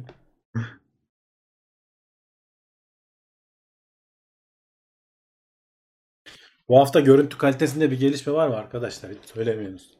Var mı öyle bir şey? Ben hiç bakmadım. Bir saniye. Hemen 1080 yaptım. Oo bir güzeliz. Ama bizim güzelliğimiz mi? Aşıdan dolayı mı acaba? Evet. Nur gelmiş yüzüne. Yok şey internetin upload'u arttı da Oo çok güzel. 2 megabit gönderiyorduk artık 4 megabitle yayın yapıyoruz. Fark etti mi onu merak ettim. 2 ile 4 arası güzel. İyi fark. Bilmiyorum şimdi ben bir şey diyemedim de. Volkan biraz daha beyaz demiş Brave de. Ben ışığı değiştirdim. Işık yukarı vuruyordu. Karşıya vurdum ama evet biraz fazla beyaz oldu ya. Ona ne yapacağız? Logitech, Logitech 922 miydi? Neydi benim kameram? Bilemedim. 1080p onun ya. Logitech'in zaten bir işte. Dur bakayım. C922 evet. Logitech C922. Güzel kamera. Hani fiyatı falan makul. Bunun 4K olanı da var. Levent onu kullanıyor galiba. Evet evet. O zaman Tabii pahalıydı. Biraz Ben- var. Evet pahalıydı. Değmez diye onu almadım. Bunu aldım. Almıştım. Bayağı doldu yani gene. Hmm, Mete eşim atlattı ya Covid'i. Teşekkürler. Bir sıkıntımız yok. Sağ sorduğun için.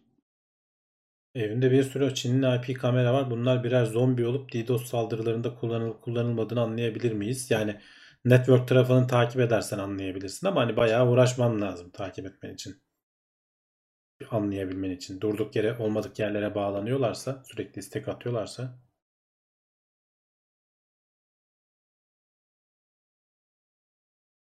Evet arkadaşlar ben bayağı bir beyaz oldum. Ben de farkındayım da bir çözüm bulamadım yani. Ya bir dahaki yayın OBS'ten işleyeceğim. Renklerle oynayıp öyle göndereceğim Hamdi abiye. Çünkü benim ışıklar biraz fazla beyazda kalıyor. bir tanesini şey al, sarı ışık al. Ya Biri sarı biri beyaz zaten. Hepsi beyaz olsa demek daha kötü olacak. Demek ki Ya karşımdan bir tane e, beyaz ve sarı vuruyor. Bir de odanın lambası açık. O da sarı. Ama dengelemiyor işte. O yüzden şey böyle dini program yapıyormuş izlenimi veriyor ama yapacak bir şey yok. nurlu nurlu. Aş, aşının ikinci dozunun yan etkileri birinci doza göre daha ağır oluyor. Bilginiz var mı? Öyle söylüyorlar. Hani vücudun bağışıklığı zaten tetiklenmiş oluyor. İkinci doza daha fazla tepki veriyor diyorlar. Göreceğiz. Yani bir 6 hafta sonra. Bende farklı bir şey olur mu göreceğiz. Dur beyazı söndür deneyelim demişlerdi. Bence çok az olacak ışık. Ama Yok, kapattım. gayet gayet iyi oldu. İyi mi? Tabii Renk- canım hiç beyaz açmasaymışsın. Ama o zaman sanki böyle bir kareleniyor, şey oluyor, grenleniyor gibi hissediyorum. Yok yok şu anda gayet iyi. İyi mi? Doğal oldum mu? Yüzümdeki nur gitti mi? Çok iyi oldu. Ne bileyim. Böyle yapalım o zaman. Böyle de bana karanlık geliyor. Gözüm yanmış demek ki o kadar şeyden, ışıktan artık şey yapmıyorum. Dünya tek devlet olur mu diye sormuş ANJ Snake. Yani ya Ütopya öyle bir şey. Bence kolay kolay olmaz. Yani biz tek devletin içinde bile bir sürü şehre bölünüyoruz. Yani yönetebilmen için tamam bir üst çatı olur mesela belki hani ileride günün birinde Birleşmiş Milletler daha şey olabilir. Ee, etkin bir hale gelirse devletlerin bir araya gelip hani böyle belli alanlarda birbirlerini frenledikleri vesaire falan. Ee, ama onun dışında öyle tek yani çok farklı kültürler vesaireler falan. Kolay değil öyle bir şeyin diyor olması. Bak güzel bir soru var abi. Kaç yaşından itibaren çocuklarına kodlama öğreteceksin diye soruyor BlueStack. Ya okumayı öğrendikleri anda ben öğretmek istiyorum aslında. Ama Okumadan biraz önce kodları koyun. Ya şimdi Öyle okumadan önce başlayanlar da var. Anaokulunda bile kodlama. Ya kodlama dedikleri algoritma aslında. Orada da oyunlarla falan işte böyle bir oyuncağı işte karelerde ilerletiyorsun. Bir yerlere vardırmaya çalışıyorsun. O çocuk şeyi anlıyor. Neyi ne yaptıktan sonra nasıl işte sonuca ulaştım. O neden sonuç ilişkisi ve algoritmanın mantığını kurmayı anlıyor çocuk. Ee, o da var ama hani çok da kasmanın da bir alemi yok. Yani ben hani okuma e, öğrendikten sonra işte Scratch var. Scratch o kedili e, şey MIT'nin çok güzel çocukların seveceği öyle kod yazmalı da değil. Böyle çekip çekip sürükleyip blokları bıraktığın. Orada bütün orada her şeyi yapabiliyorsun. Hani döngüler vesaire falan ki şimdi kamera desteği vesaire falan da geldi. İnanılmaz şeyler yapanlar var gördüm. Ee, onu gösterdim. Ee, bizim büyük olan o kadar heveslenmedi ona. Hani bir başta kediyi oynattı falan miyavlattı başımızı şişirdi bayağı. Sonra sıkıldı. Şimdi küçüğü daha yeni yeni okumayı öğrendi. Bakalım önümüzdeki günlerde ona da bir scratch seansı yapıp şey yapacağım. Şimdi oyun oynuyorlar. Şu anda Minecraft oynuyorlar mesela. Ben o yüzden acele etmiyorum. Çünkü ben de öyle başladım. Bilgisayar oynayarak başladım. Oyun oynayarak şey yaptım. Sonra e, kendin yavaş yavaş ki o zaman hani böyle internet mi internet doğru düzgün şeyler de yok hani. Basic'le vesaireyle falan bir şeyler yapmaya çalıştık. Okulda biraz işte az ufak tefek ders mers aldık. Ee, kendileri istiyorlarsa hani bu alana ilgileri varsa kendileri başlarlar diye düşünüyorum ben. Evet. ANJ'sindeki demiş ki sizce veri sıkıştırma teknolojisi daha ne kadar ileri gidebilir? 100 GB'ın 1 GB'a düşürülmesi mümkün müdür? Bence orada verinin içeriği de önemli. Tabii tabii verinin içeriği önemli. Yani 100 GB'lık teksti sen 1 GB'a indirirsin hani şimdi sıkıştırma algoritmalarıyla. Hı. Ama 100 GB'lık JPEG ise indiremezsin. Zaten sıkışmış o. Evet. Ee, orada yani bu çok bilgisayar biliminin şeylerine giriyor artık. Ee, sınırlarına giriyor.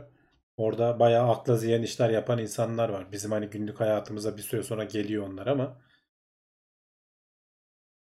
o kadar kolay değil. O kriptografi, sıkıştırma bunlar çok ilginç konular. Kriptografi de öyle. Şifreleme teknikleri.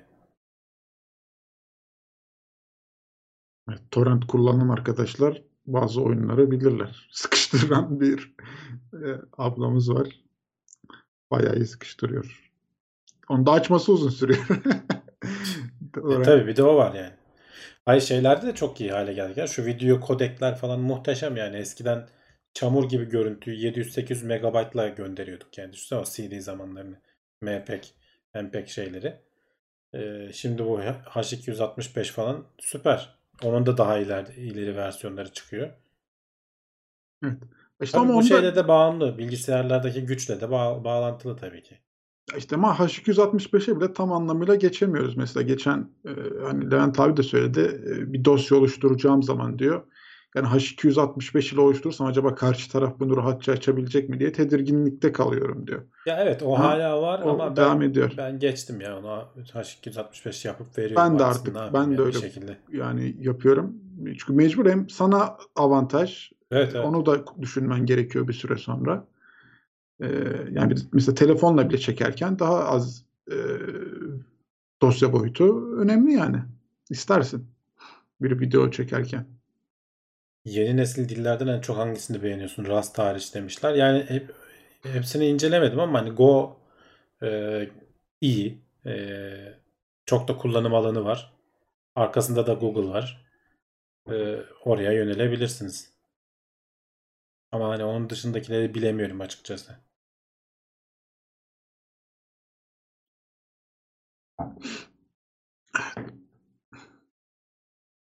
H265'i stream olarak izletecek bir player yok hala demiş Yunus. Nasıl Ama yok ya? Onun Ne? ayrıntısını bilmiyorum. Sanki ama YouTube'da geçildi ya. Geçilmedi mi acaba öyle bir şey? H265 stream'e uygun olmayabilir. Şimdi stream eder- ederken video formatının ona uygun da olması gerekiyor ya. Belki öyle bir şey olabilir. Şimdi ayrıntısını bilmiyorum. Evet ben Orada da dediğim gibi çok yani o kodekler falan çok akla ziyan işler. Onu çok kendi başına apayrı bir dünya. Evet, girdiğin zaman çıkamazsın. inanılmaz e, ayrıntısı var o işlerin.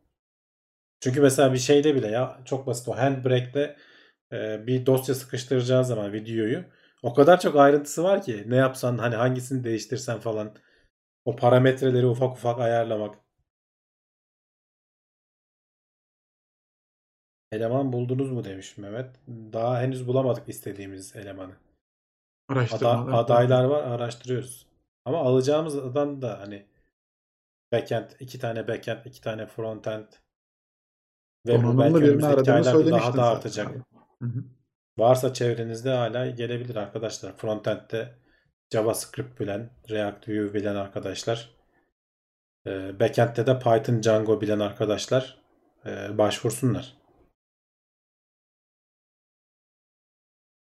başvursunlar. JavaScript hakkında ne düşünüyorsun demişler. Ya yaygın kullanılıyor ama ben bilmiyorum. Hiç incelemedim. Bir şey düşünemiyorum. Ama Java'nın e, artık hani son demleri. Son demleri derken tabii hani böyle şey gibi düşünmeyin. Hani bir seneye yok gibi düşünmeyin. E, bir 10 yıl sonra 15 yıl sonra ne kadar kalır tartışmalı. Diğer diller sanki onun yerine geçecekmiş gibi geliyor bana. Ama tabii hani büyük konuşmamak lazım böyle durumlarda. Backend PHP değil Python. Mars'ta dünyadaki internete nasıl girilecek? Yarım saat gecikmeli mi kullanılacak? Öyle tabii girilmeyecek yani. Ya ayrı bir. Karşılıklı böyle görüşme bile yapamayacaksın. Yani sen mesajını kaydedeceksin, göndereceksin. Yarım saat sonra cevabı gelecek. Hatta e, bir saat Belki. sonra sen gönderiyorsun. Bir de oradan geliyor.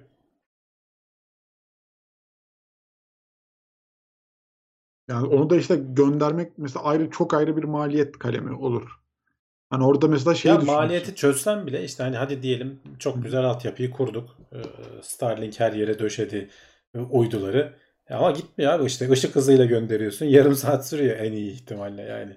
Evet evet. Düşünsene hani orada dünyada orası o zaman işte ayrı bir yere olacak. Ne kadar uğraşsan Orada da bir sunucu sunucular çiftlikleri olmaya başlaması tabii. lazım. Yani Her şeyin olduğu. o evrenin o ışık hızı sınırı e, çoğu şeyi engelliyor. Expanse'daki gibi olacak evet. Görüşmeler. Mesaj atacaksın yani. Çünkü mesafeler o kadar uzak.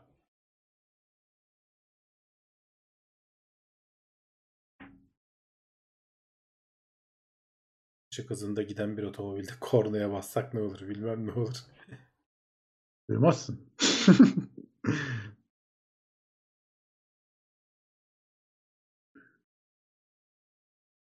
O, şey yapmak lazım. O tarz böyle zihin jimnastikleri var. Onlara bakmak lazım. Einstein zaten hep bunların bin tanesini, bin farklı çeşitlerini düşüne düşüne adam teorilerini geliştirmiş.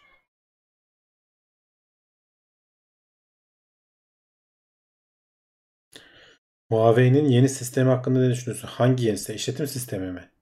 Onlara da yeni bir şey duyurdular. Evet işletim sistemi de ben takip Ha, etmedim. geçen haftalarda duyurdular ama hani Hı. da- daha hani ortalıkta bir şey görmedik. Ee, duyuru ama hani sonuçta bir rakip falan olması iyi. Ben işe şey açısından bakıyorum.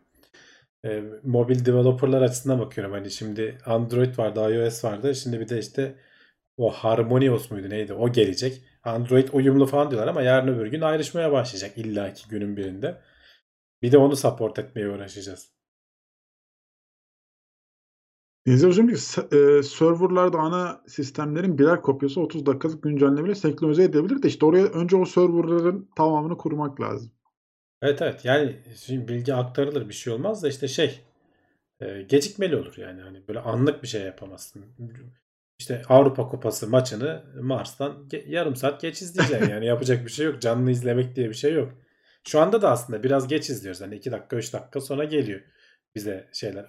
Dakika olmuyordur belki hani saniyelerle ölçülüyordur gecikmeler de.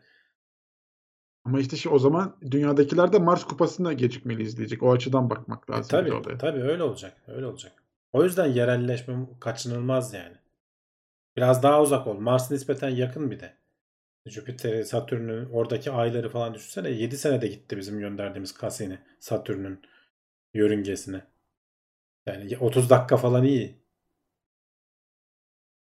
İletişimde hani 7 sene sürmez. Işık hızı hızlı gider. Atıyorum 1 saat sürsün, 2 saat sürsün.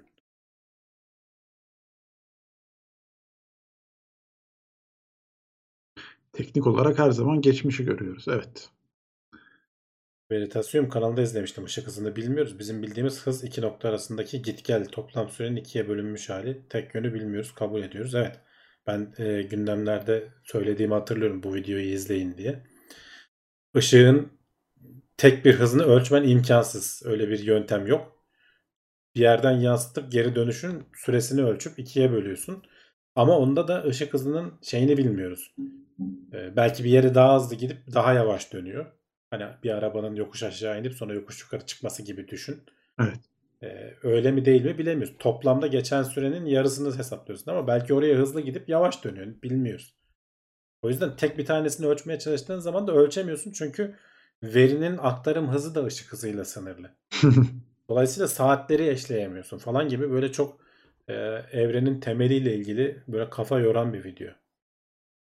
O bulabilirseniz Veritasium'da ışık hızı falan diye aratın. Son videolarından biri zaten. Son 10 video arasındadır.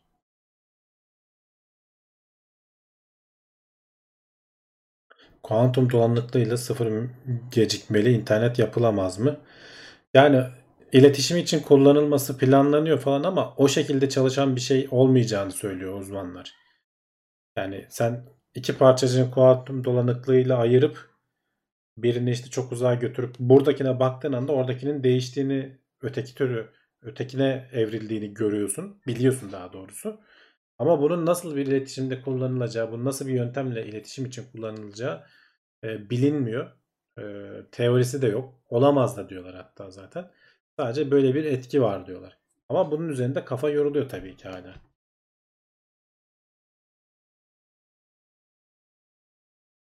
Yerelleşme diyoruz ama geldiğimiz noktada gezegenler yerelleşiyor. Evet yani daha gelmedik o noktaya o da ayrı konu da. E, yakın zamanda geleceğimiz noktada evet gezegenler yerelleşiyor olacak. Hocam ülkemizdeki altyapı sorunu nasıl çözülür? Millet buradan Mars'a internet çekecek. Ben 20 megabit neti 13 megabit olarak kullanıyorum demiş Selman. Yani yatırımla çok kolay. Yatırımla. Oraya yatırım yapacağız. İnterneti isteyen insan sayısı artacak. Ee, ki yani yeni nesil arttıkça şimdi şeyleri görüyorsunuz. Siyasetçiler böyle Twitch'te Twitch'te boy göstermeye Çıkıyorlar evet başladılar. sevdiler orayı. Niye çıkıyorlar? Çünkü her e, seçimde milyon milyon genç nüfus katılıyor şeye ve bu adamlar internet istiyor. Bu adamlar 5G istiyor. E, köprü, yol, baraj bilmem ne o eski kafadaki şeyleri istemiyorlar. E, onları da istiyorlar ama hani bu hayatlarına dokunan şeyler istiyorlar. Şimdi onlar geldiği zaman bunlar olacak. Bu arada ama şöyle bir şey de var. Şimdi e, yeni yapılaşmaların çoğunda altyapı gerçekten kaliteli yani. Onda ben hiçbir problem Evet, yaşamadım. evet es- eskiye göre Ee, daha iyi. eski yani eski bir eviniz varsa işte atıyorum 15-20 yıllık e, altyapı problemi yaşanması gayet doğal. Ya bir de onun şimdi yeni hatların işte fiber döşenmesi lazım. Sıfırdan döşemek lazım, uğraşmak lazım. Eski hatları da V- VDS'e çevirmek çok zor çünkü binaların içindeki o kablolar falan da yıpranmış oluyor bir süre sonra. Yani gerçek ciddi bir maliyet oluyor. O yüzden firmaların e, yeni yapılaşmalara bu bütçe ayırması gayet doğal geliyor bana açıkçası. Hani Levent abi de ara sıra şeyi söyler ya bazen geçmişi silmemiz lazım bazı teknolojilerde. Evet. Ee, yani o yüzden hani e, belki evet bu onun silinmemesi gereken bir konu belki sizin için ama firmalar o açıdan bakıp yeni yerlere yatırımlarını e, yapıp eskileri göz ardı ettikleri bir gerçek var. Yani belki de o açıdan bakıp e, düşünmek de lazım bir yerden sonra. Ben şimdiye kadar yani çıktığım hiçbir evde neredeyse internet sorunu yaşamadım. Çünkü genelde evler evet, tercih yani. ettim. Hani e, çünkü bunun bazı getirileri de oluyor. Ben Tabii ben şeyi gideceğim, evet taşınacağım ama. yere emlakçıya şeyi soruyordum. Burada fiber var mı? Hı hı. Başta so- garipsiyorlardı ilk, ilk böyle taşınmalarımda falan. Sonra ama şimdi mesela sorduğumda doğal karşılıyorlar. Evet evet. Çünkü ona göre taşınıyorum. Abi orada fiber yoksa başka yere bakıyor. Hani en azından kafamda bir şey oluyor. Bir kriter Sen- diyorsun. Kriter oluyor yani. aynen kriter oluyor. Yani ona dikkat etmek lazım. Evet, internetle işiniz bu kadar büyükse e, ev almada ya da ev kiralamada büyük bir yetmen. Tabii herkesin o imkanı yok. Ona bir şey diyemem de. Tabii tabii. E, ama böyle de bir kriteri göz önünde bulundurmak lazım bence günümüz şartlarında. Hatem sormuş. Kuvvetli bir jammer ile Starlink uydularını düşüremez miyiz? Yani kolay kolay düşüremezsin. Çünkü zaten hani kendi kendilerine aslında otonom muhtemelen yörüngelerini falan ayarlıyorlar. Kaldı ki tamamen ölse bile e, zaten o hıza erişmiş o. Yani düşmesi için e, yıllar geçmesi gerekiyor. Üzerindeki motoru öldürdün diyelim. O dönmeye devam edecek orada yani. Atmosfere sürtünmesiyle yavaş yavaş yörüngesi sönümlenecek de tamamen atmosfere girecek falan. O yüzden jammer gibi bir şeyle uydu düşürmek mantıklı bir yaklaşım değil. Evet. Kullanılmaz hale getirirsin belki en fazla. Yakarsın devrelerini falan ama dönmeye devam eder orada. Şimdi Hacı Bayram Ataş demiş ki ADSL olsa yine iyi. E, hırsızlar götürür. E, bizim köyde Superbox iş görüyor demiş. Yani aslında firmaların evet o tür yaklaşımlarına da bakmak gerekebilir belki evinizdeki altyapı e, desteklemiyorsa. Yani tabii onlarda biraz ping problemleri oluyor ya da fiyat avantajları eskisi kadar iyi değil. Eskiden e, Turkcell'in o girişimi uygundu. Şimdi hem Vodafone'da var. E, TT Net'te var mı? Şey Türk Telekom'da emin değilim ama bazı firmaların da o tür çözümleri var. Fiyat avantajı da varsa bakılabilir. Ben Superbox kullanmıştım. E, ping dışında bir problem yaşamadım ve vaat ettiği hızları sunuyordu. Yani oyun oynuyorsan belki sıkıntı Evet, olur ping, ama evet yani onu o yüzden söyledim. Yani ping işi o gerçekten ciddi bir problem. Benim bir arkadaşım aldı. E, ping yüzünden yani sözleşmesi dolur da olmaz iptal ettirdi yani.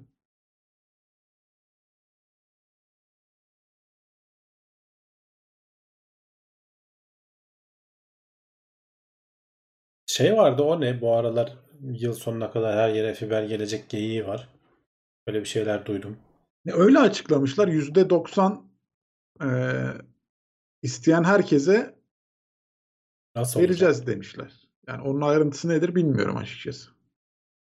Hani Hani talep eden herkese biz fiberi yüzde doksan ulaştıracağız. hani birkaç yıl içinde deseler anlarım da hani bu yılın Evet, sonuna yok, kadar yıl bayağı sonuna iddialı yüzden. Evet, çok iddia da şey ama orada hani yüzde doksan bence önemli bir kriter. Genelde herkes o yüzde on içinde kalacak çünkü.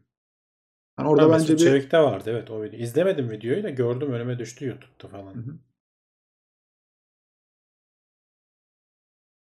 Bilemiyorum. Ama tabii talep edin. Yani talep etmekte bir sıkıntı yok. Bazen de belki de talep hiç ettiniz mi yani bilmiyorum. Onu bir deneyin. Talep etme hakkınızı kullanın.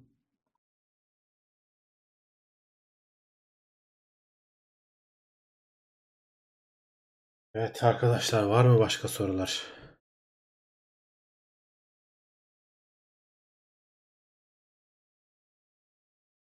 Mahallelerin girişine kadarmış. Hı, olabilir. Tamam olsun oraya kadar gelsin. Biz ona da razıyız. Oradan da sonra dağılır her yere.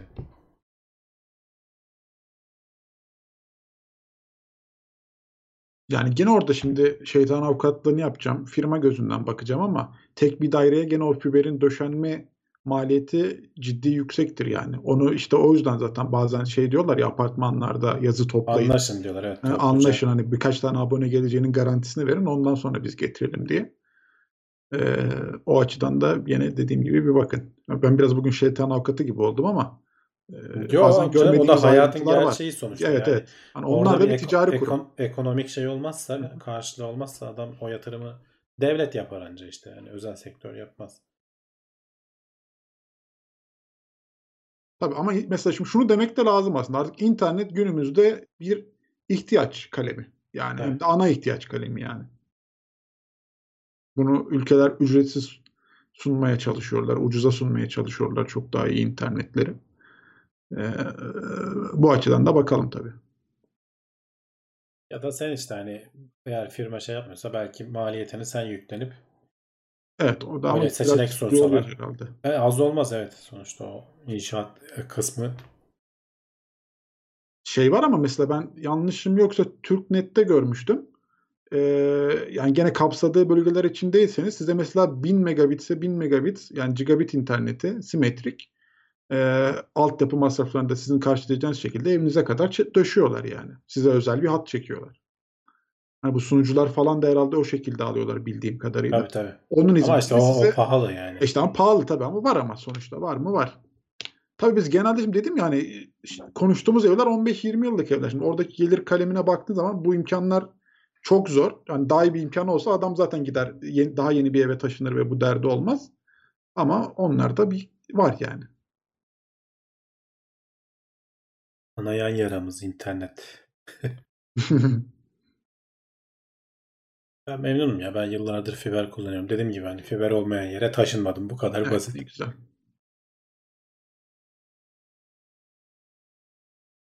Siyasetçileri, belediyeleri dürteceğiz arkadaşlar. Yapacak bir şey yok.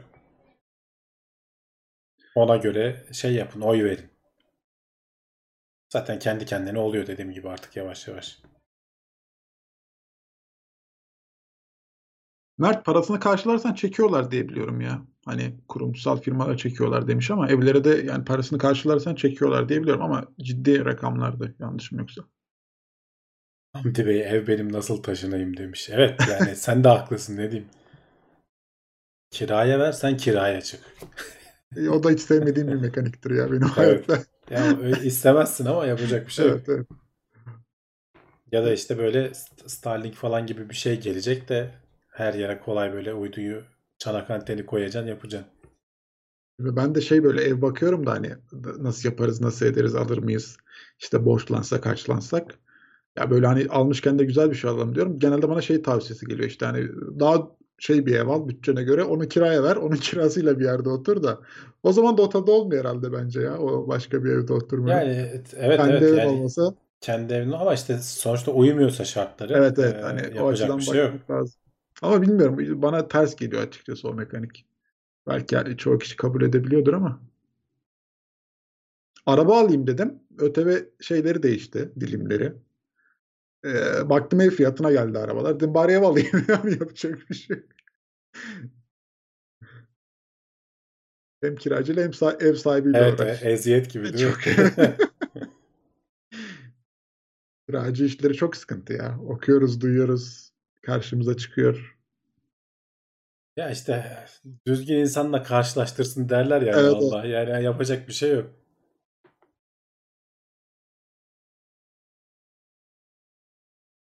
Borçla borcu kapama mekaniği. Evet. Bir de o ona yetmiyor bazen. Üstüne eklemen falan gerekiyor. Üstüne ekle ama ot- oturduğun yere göre değişir o Tabii, tabii. tabii. Sen işte daha iyi bir yer istiyorsan mahallesi vesairesi.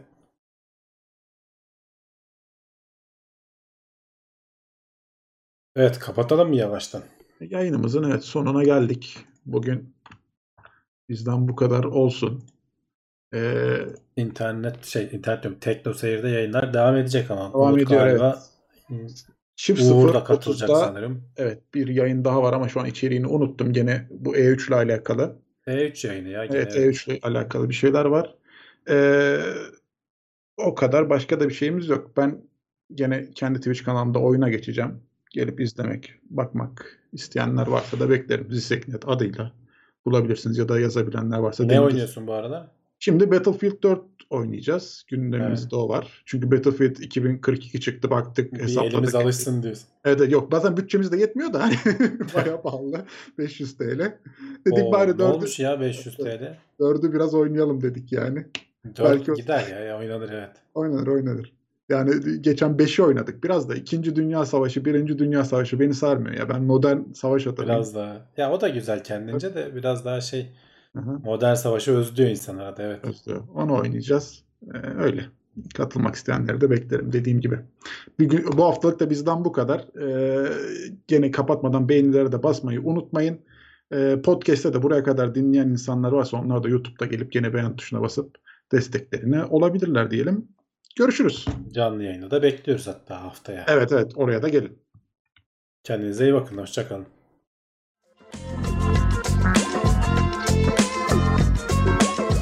Tailwords teknoloji ve bilim notlarını sundu.